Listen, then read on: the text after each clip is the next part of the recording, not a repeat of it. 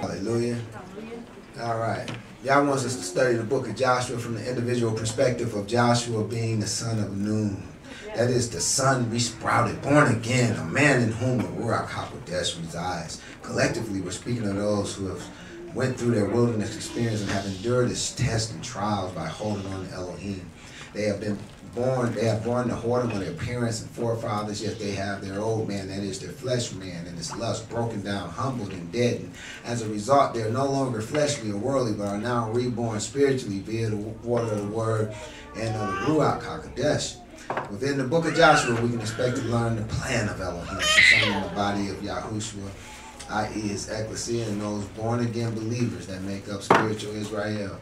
We'll learn how to enter into the kingdom of Elohim, what to expect once in, as well as how to proceed once in. Another perspective we'll be exploring is that of the land and the inhabitants of the land.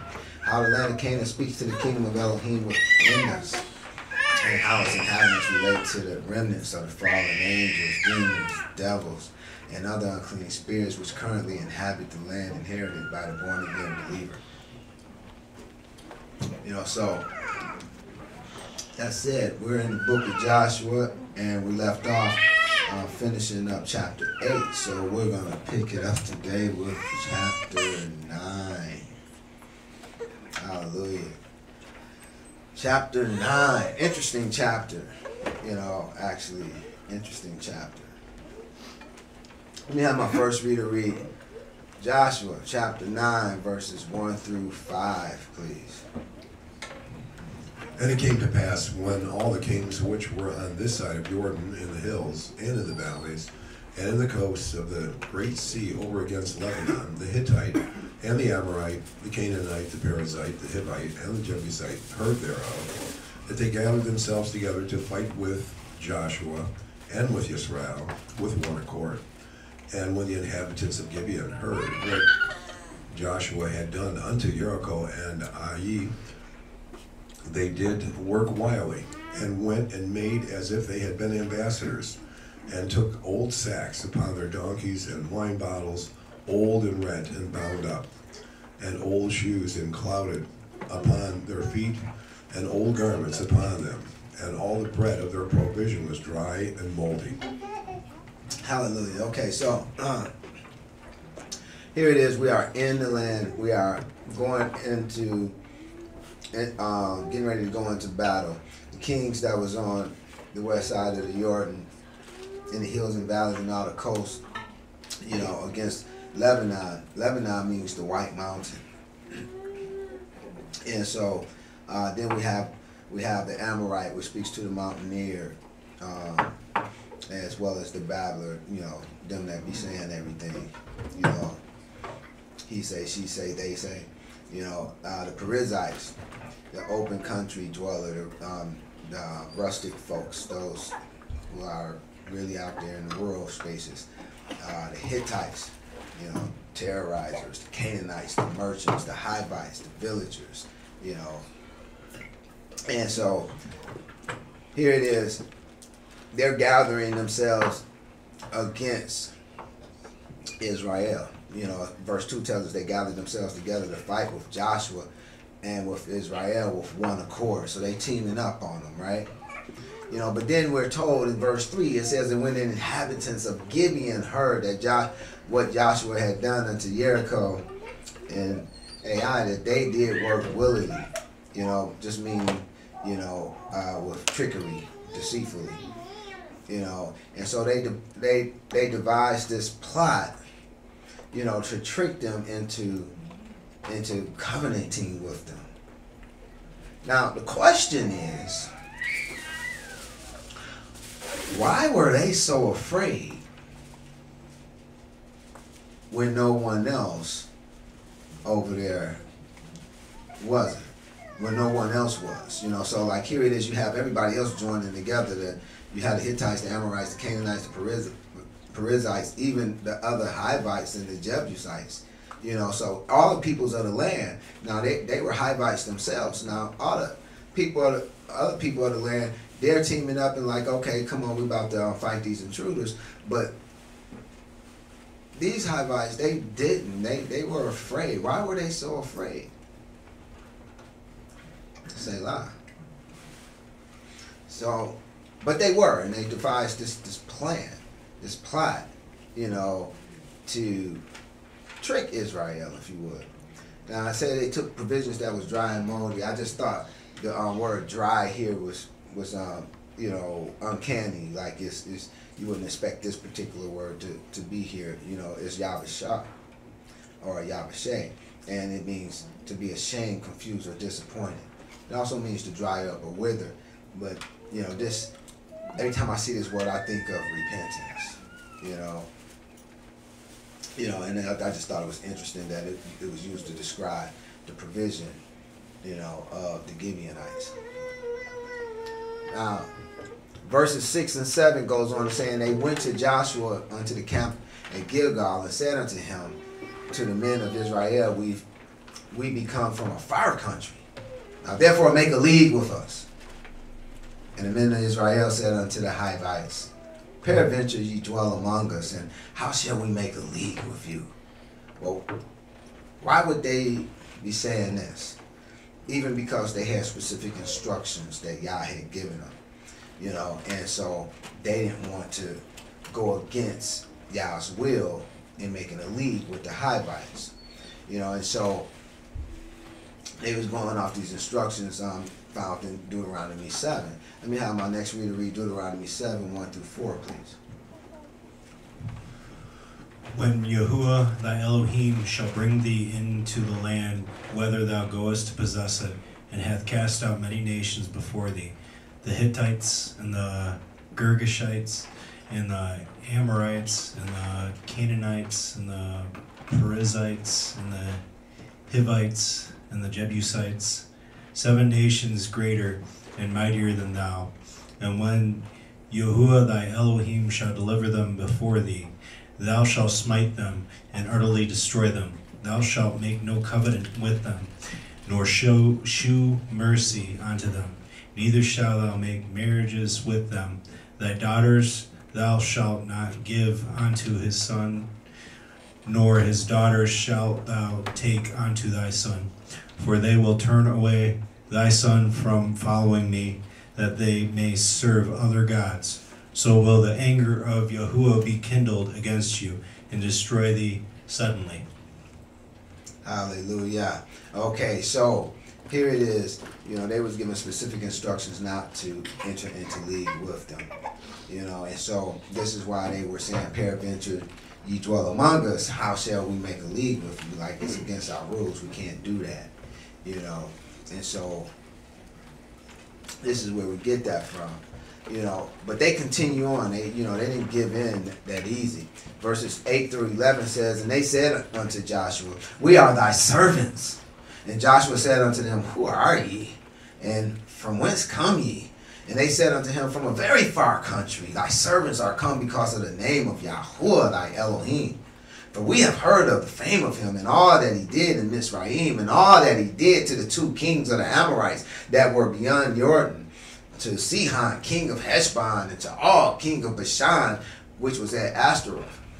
Wherefore our elders and all the inhabitants of our country spake to us, saying, Take victuals with you for the journey, and go to meet them, and say unto them, We are your servants. Therefore now make a league with us.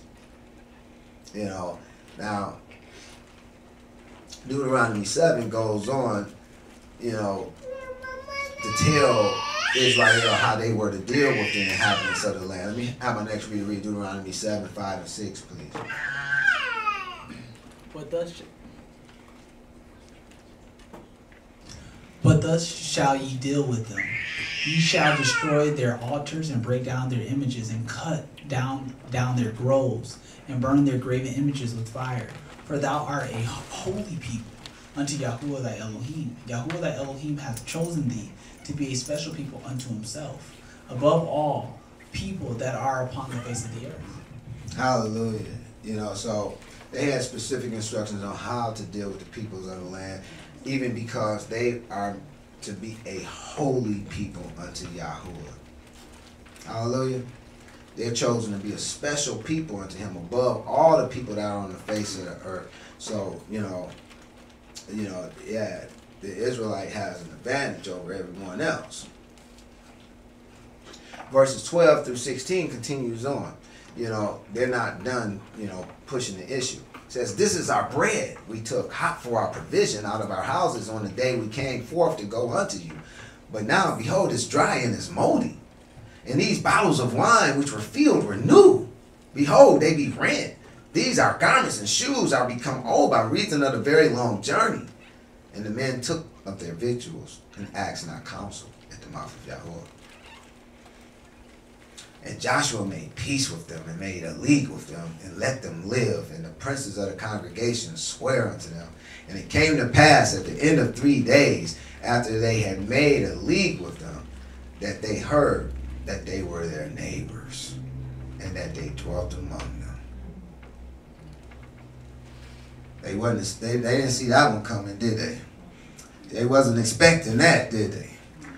The enemy, please understand, please believe the enemy is cunning.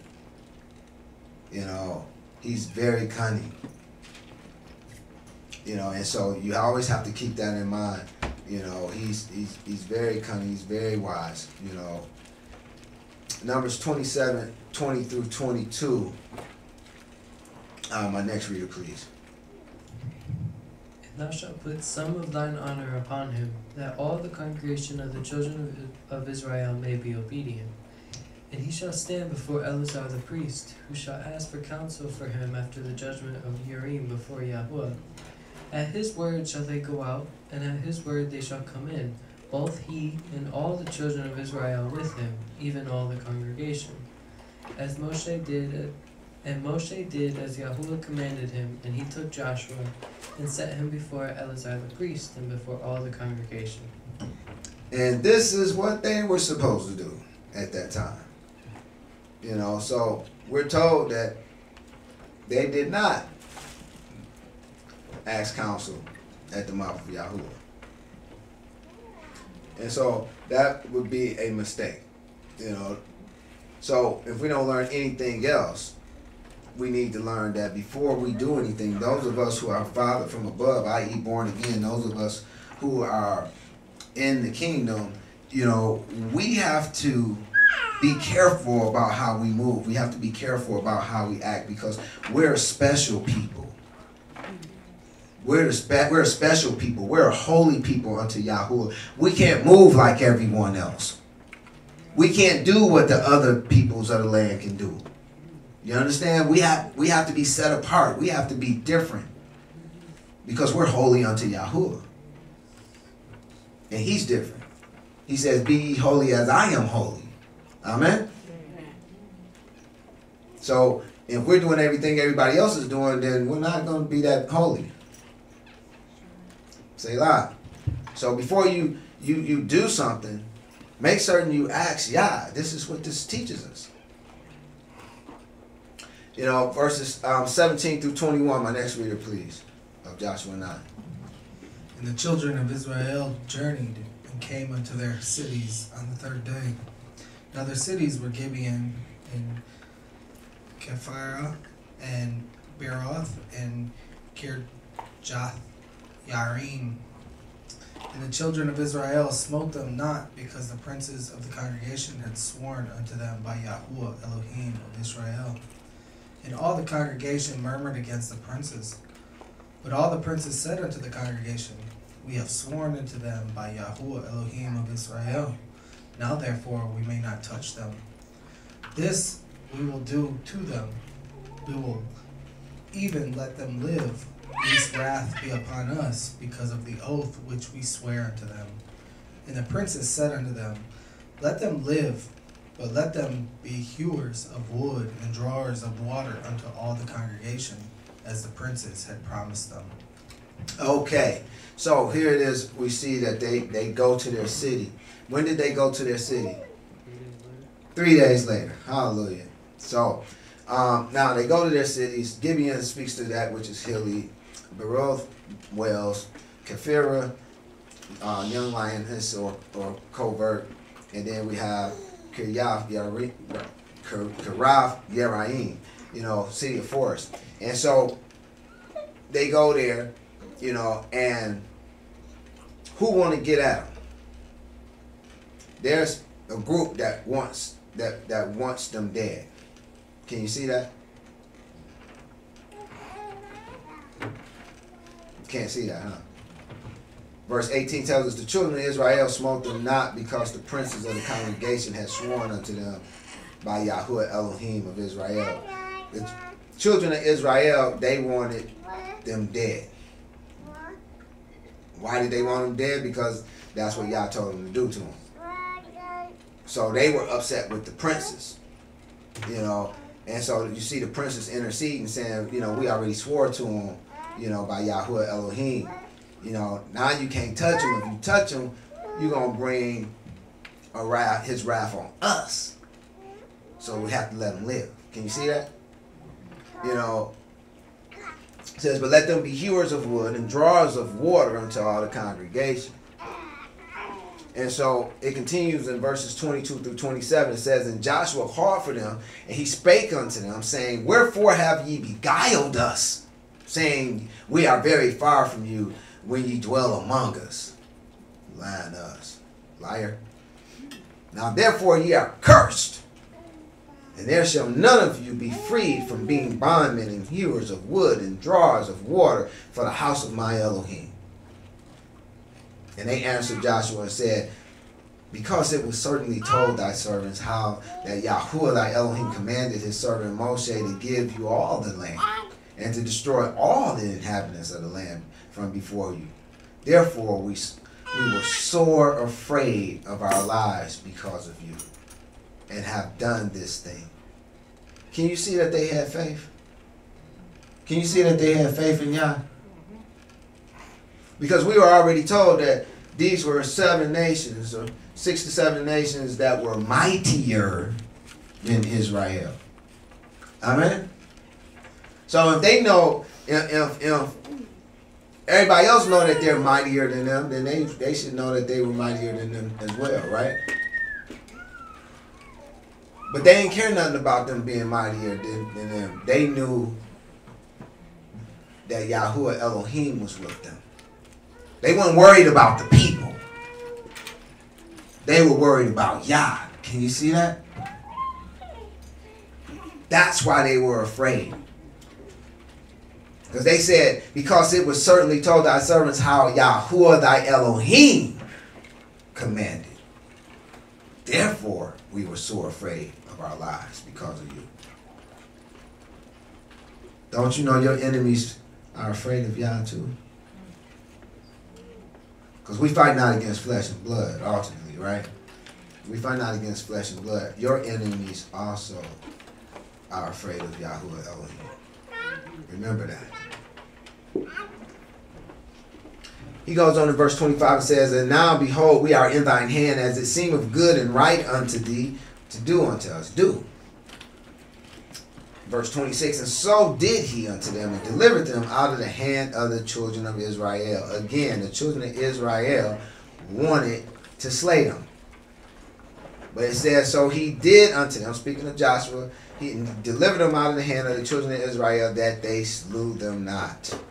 And Joshua made them that day hewers of wood and drawers of water for the congregation and for the altar of Yahuwah, even unto this day, in the place which he should choose. Amen. So the question of the day is, why did Elohim allow that to happen?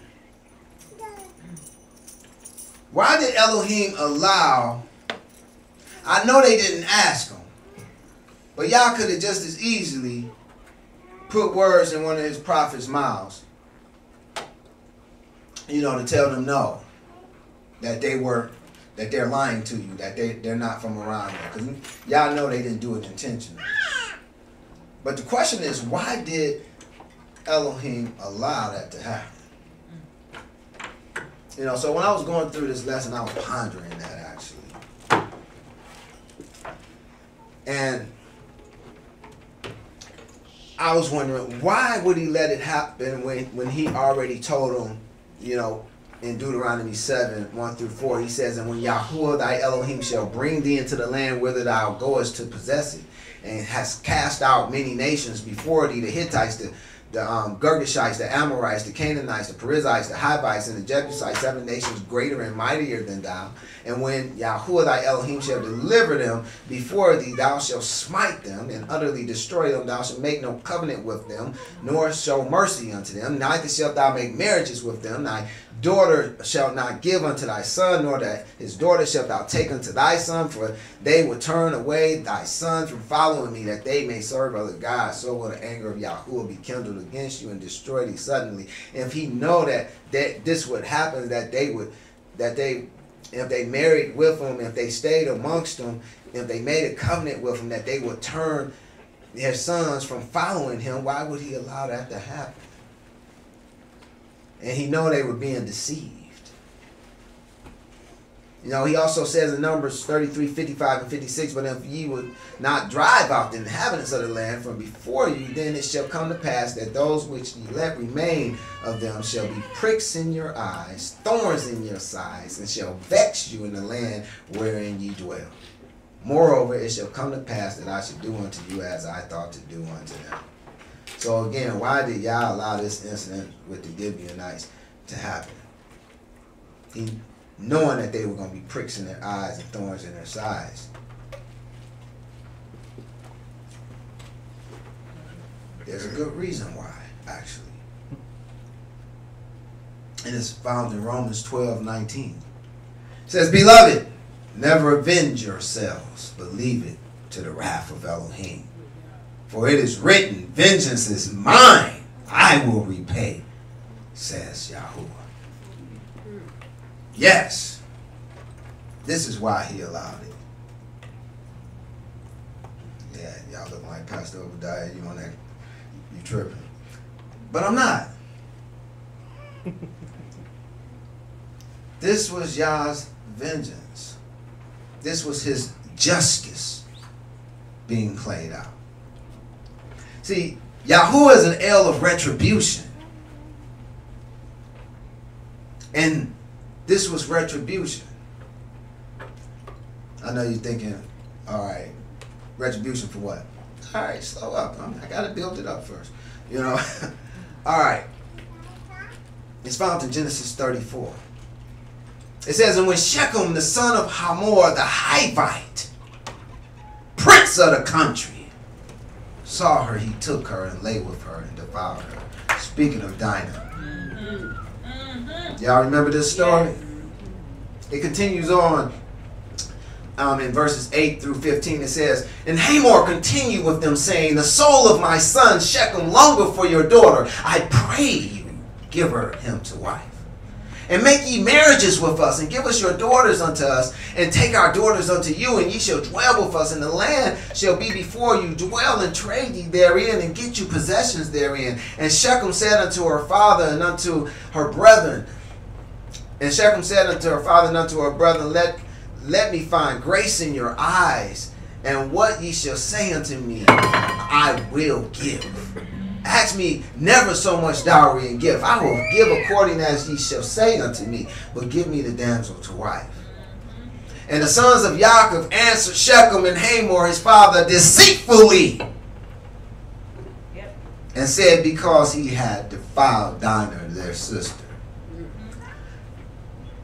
Two wrongs don't make a right. Just because they was wrong didn't give the sons of Yaakov reason to do wrong themselves. Two wrongs don't make a right. And said, um, and they said unto him, We cannot do this thing to give our sister to one that is uncircumcised, for that were a reproach unto us. But in this will we consent unto you, if ye will be as uh, ye will be as we be, that every male of you be circumcised. And so here it is. You know, remember this story? Yep. It was with some Hivites, a village of Hivites, and so here it is. He's propositioning Yaakov and his sons. And so they tell him, you know, if you be circumcised as us, if you if you will be as we be, that is every male you be circumcised, and then you know we'll we'll make marriages with you. We'll give your daughters unto us. You know, we'll dwell in the land. We'll be as one people.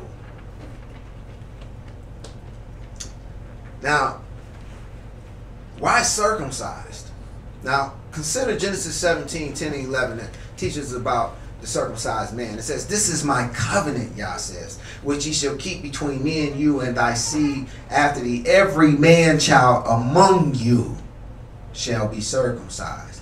So they were speaking the truth as far as the circumcision and what was necessary in order for Hamor's son Shechem to take their uh, sister, you know, to wife. You know, so they didn't lie about that. And verse 11 goes on to say, Genesis 17 11 says, And ye shall circumcise the flesh of your foreskin, and it shall be a token of the covenant betwixt me and you. So once those men were circumcised, they were a part of the covenanted people of Elohim. Mm-hmm. And they bore the sign of that covenant. And it was done so on the promise of his covenanted people. They didn't know they were lying. So, you know, but what happened next?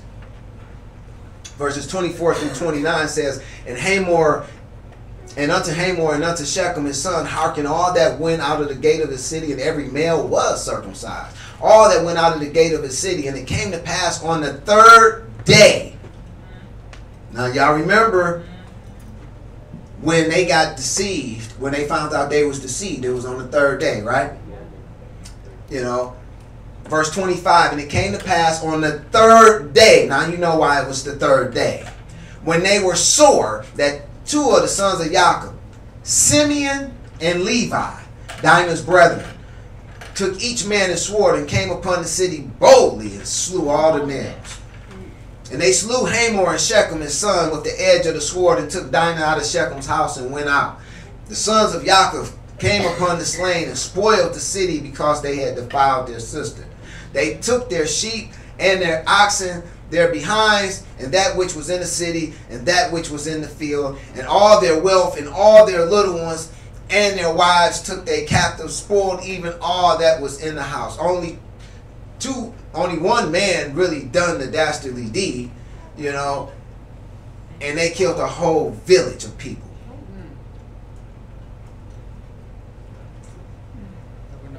There's there's no way you can make a right out of that wrong. What they did were wrong, was wrong. And you have to remember, Yah, he not like us, he don't forget.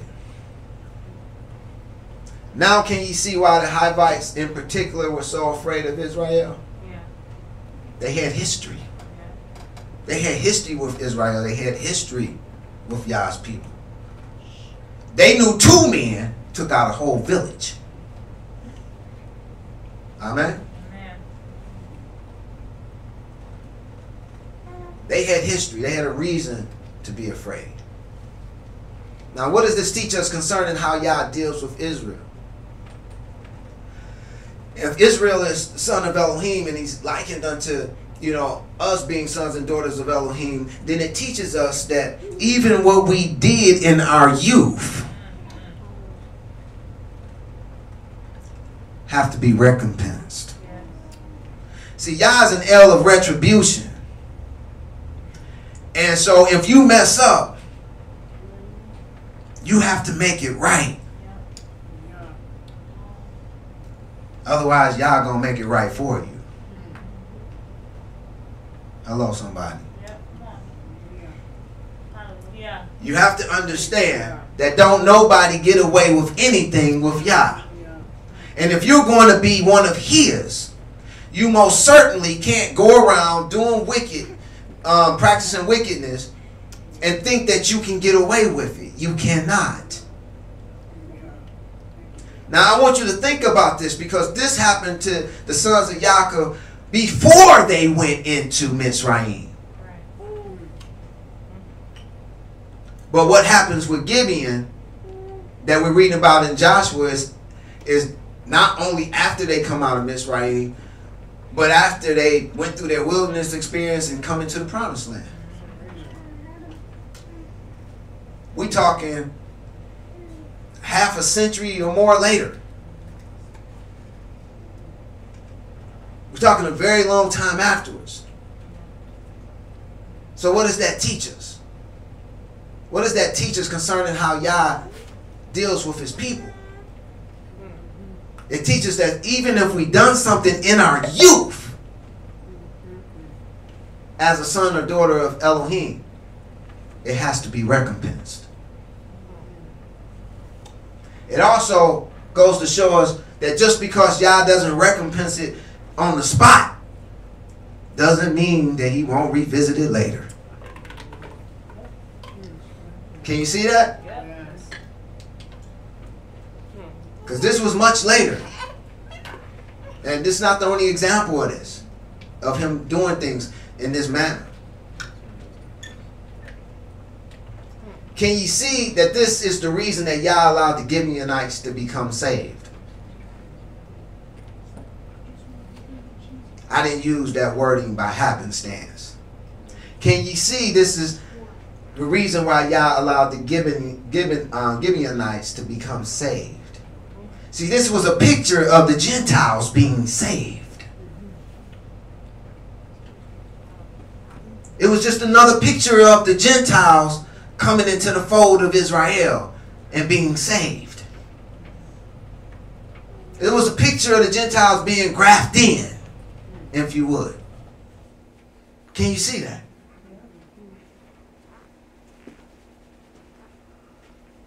Joshua 9, 22 through 27. Again, it said in verse 23, it says, Joshua called, well in 22 it says, Joshua called for them and he spake unto them, speaking to the Gibeonites, asking why he beguiled them. And then in verse 23 he says, Now therefore ye are cursed, and there shall none of you be freed from being bondmen hewers of wood and drawers of water for the house of my Elohim.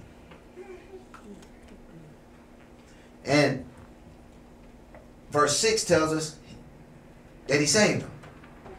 So he did unto them and delivered them out of the hand of the children of Israel. They were about to kill him. He saved them.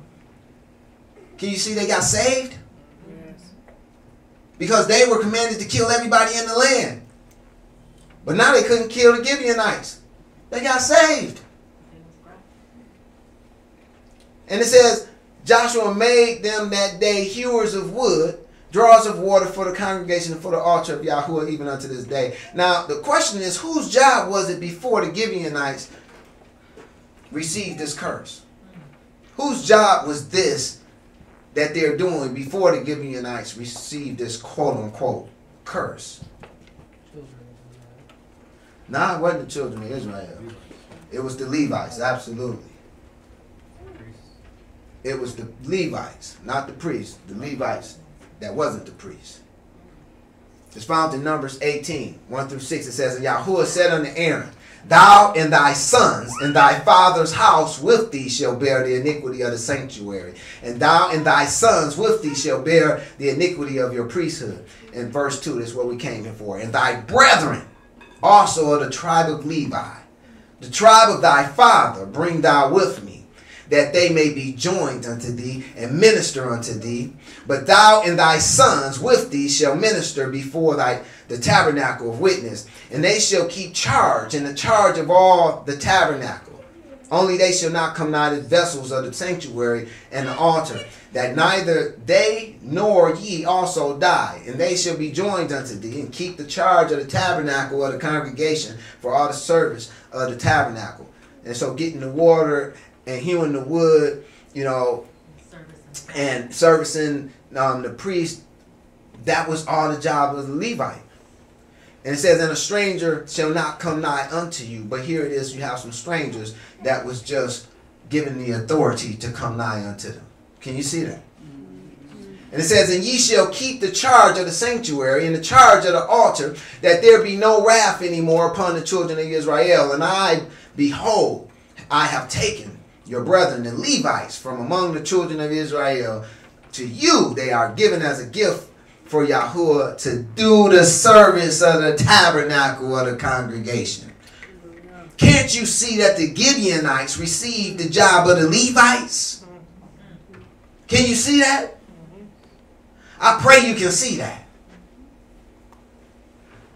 They were quote unquote cursed with the job of the Levites. I think that was a blessing rather than a curse. Was it a curse or was it a blessing? I would be honored to get the water for the temple of Elohim. I would be honored to hew the wood for the altar of Elohim. Mm-hmm. I would be honored to serve the priest of the Most High El.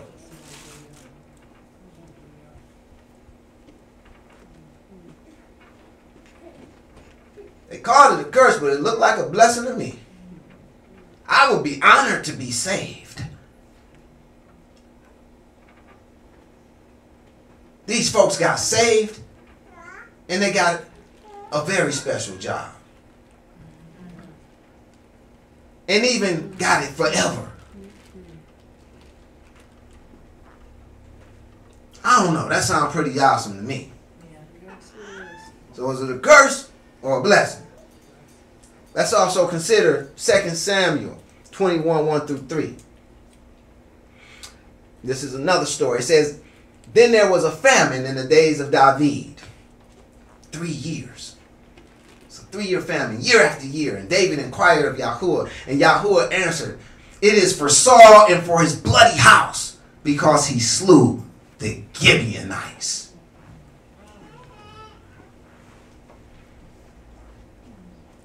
How come every time they do something to these people, Yah got their back?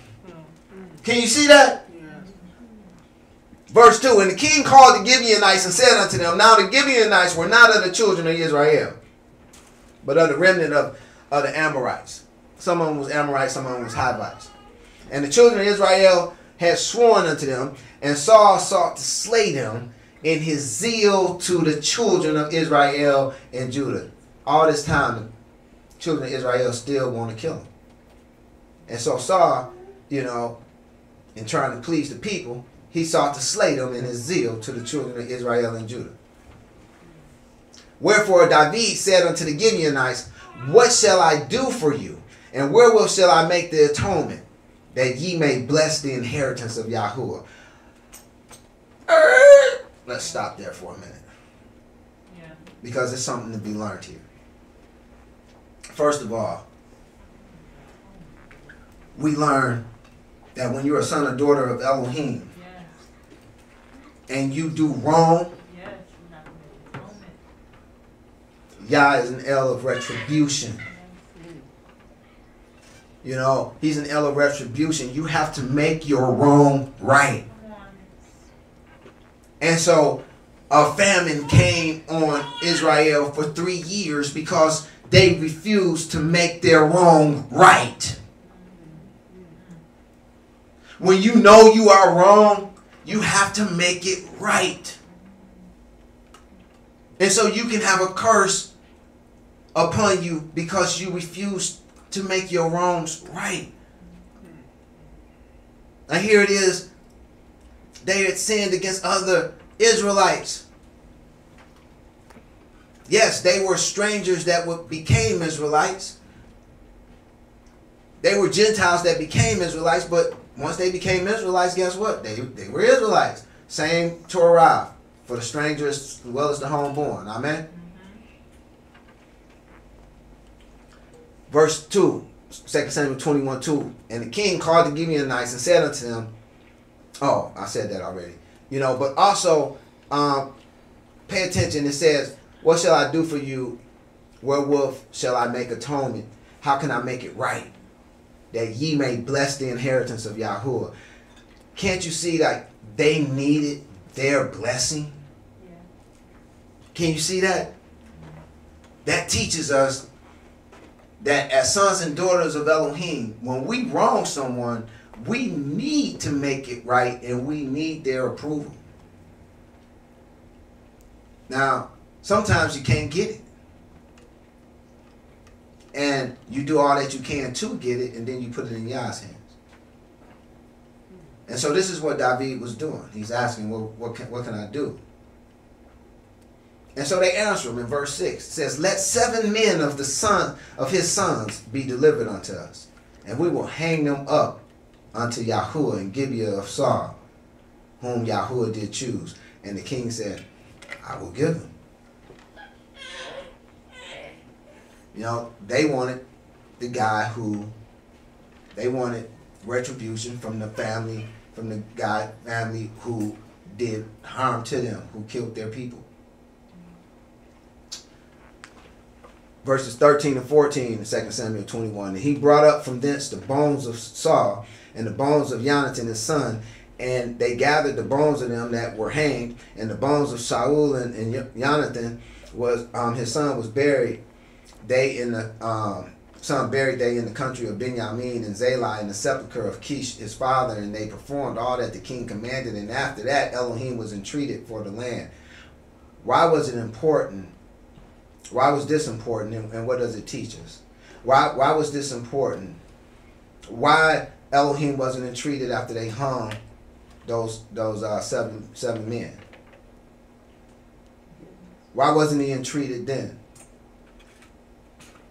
You know, why was it connected to Saul and Jonathan's um, burial? Them being buried in their land. It's because of the covenant that Jonathan and King David had. They had a covenant that that uh, carried on even after death. And he owed it to Jonathan to honor him in that manner. To bury him amongst his fathers. You know, and, you know, Saul was the anointed of Elohim and king of Israel. And so even in that, you know, he he deserved to be buried, you know, properly. And so this was attached even to it, you know.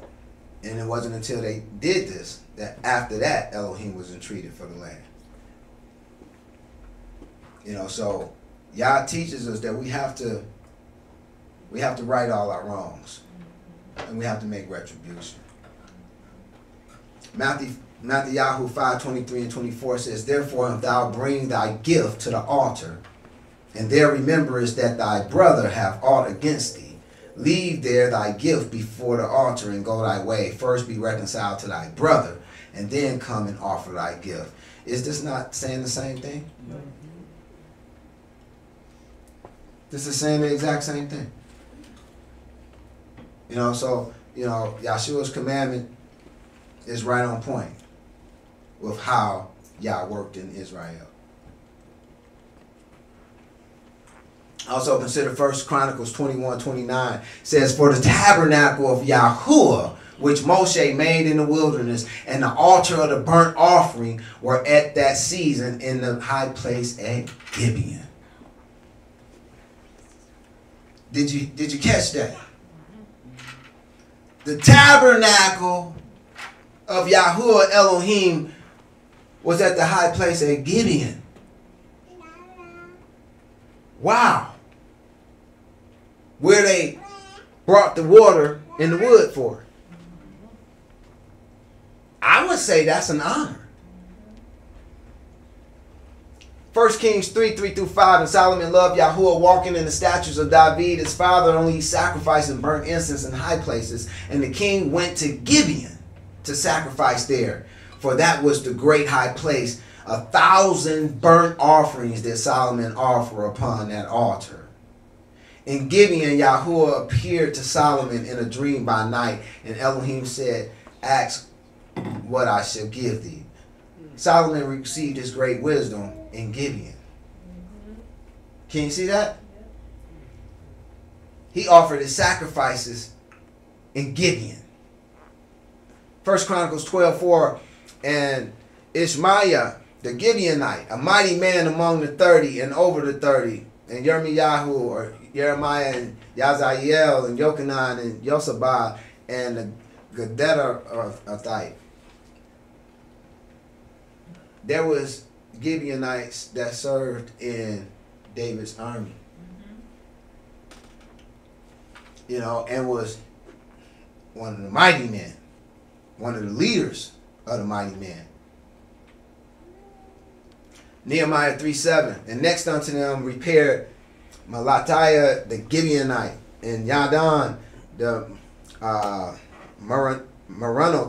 the men of Gibeon, and of Mitzpah unto the throne of the governor on this side of the river. And Nehemiah 7 25, the children of Gibeon 19 and 5. What does this tell us? That even when they came out of um, exile, when they came back into the land, the Gibeonites was with them. They were truly part of Israel. They went into captivity with them. They came back out with them. You know, so again, I say curse or blessing. You know, they had the tabernacle of Elohim dwell with them. They hewed the wood, which represents, you know, righteous trees. They brought the water, which represents Yah's truth.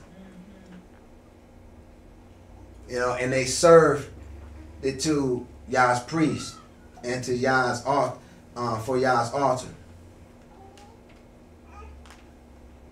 They were saved from death. I say they were blessed. You know, I think it was a beautiful, beautiful picture of how Yah works in our lives. And I think it's a very essential lesson to be learned. You know, so, you know, your brother or sister have aught against you, make it right. Because it can cause you to become cursed. You know, you want to make all your wrongs right. Don't make Yah put your life on a stand, um, bring your life to a standstill because you don't want, because your pride don't want to allow for you to make it right. So I have for you today prayers of blessing.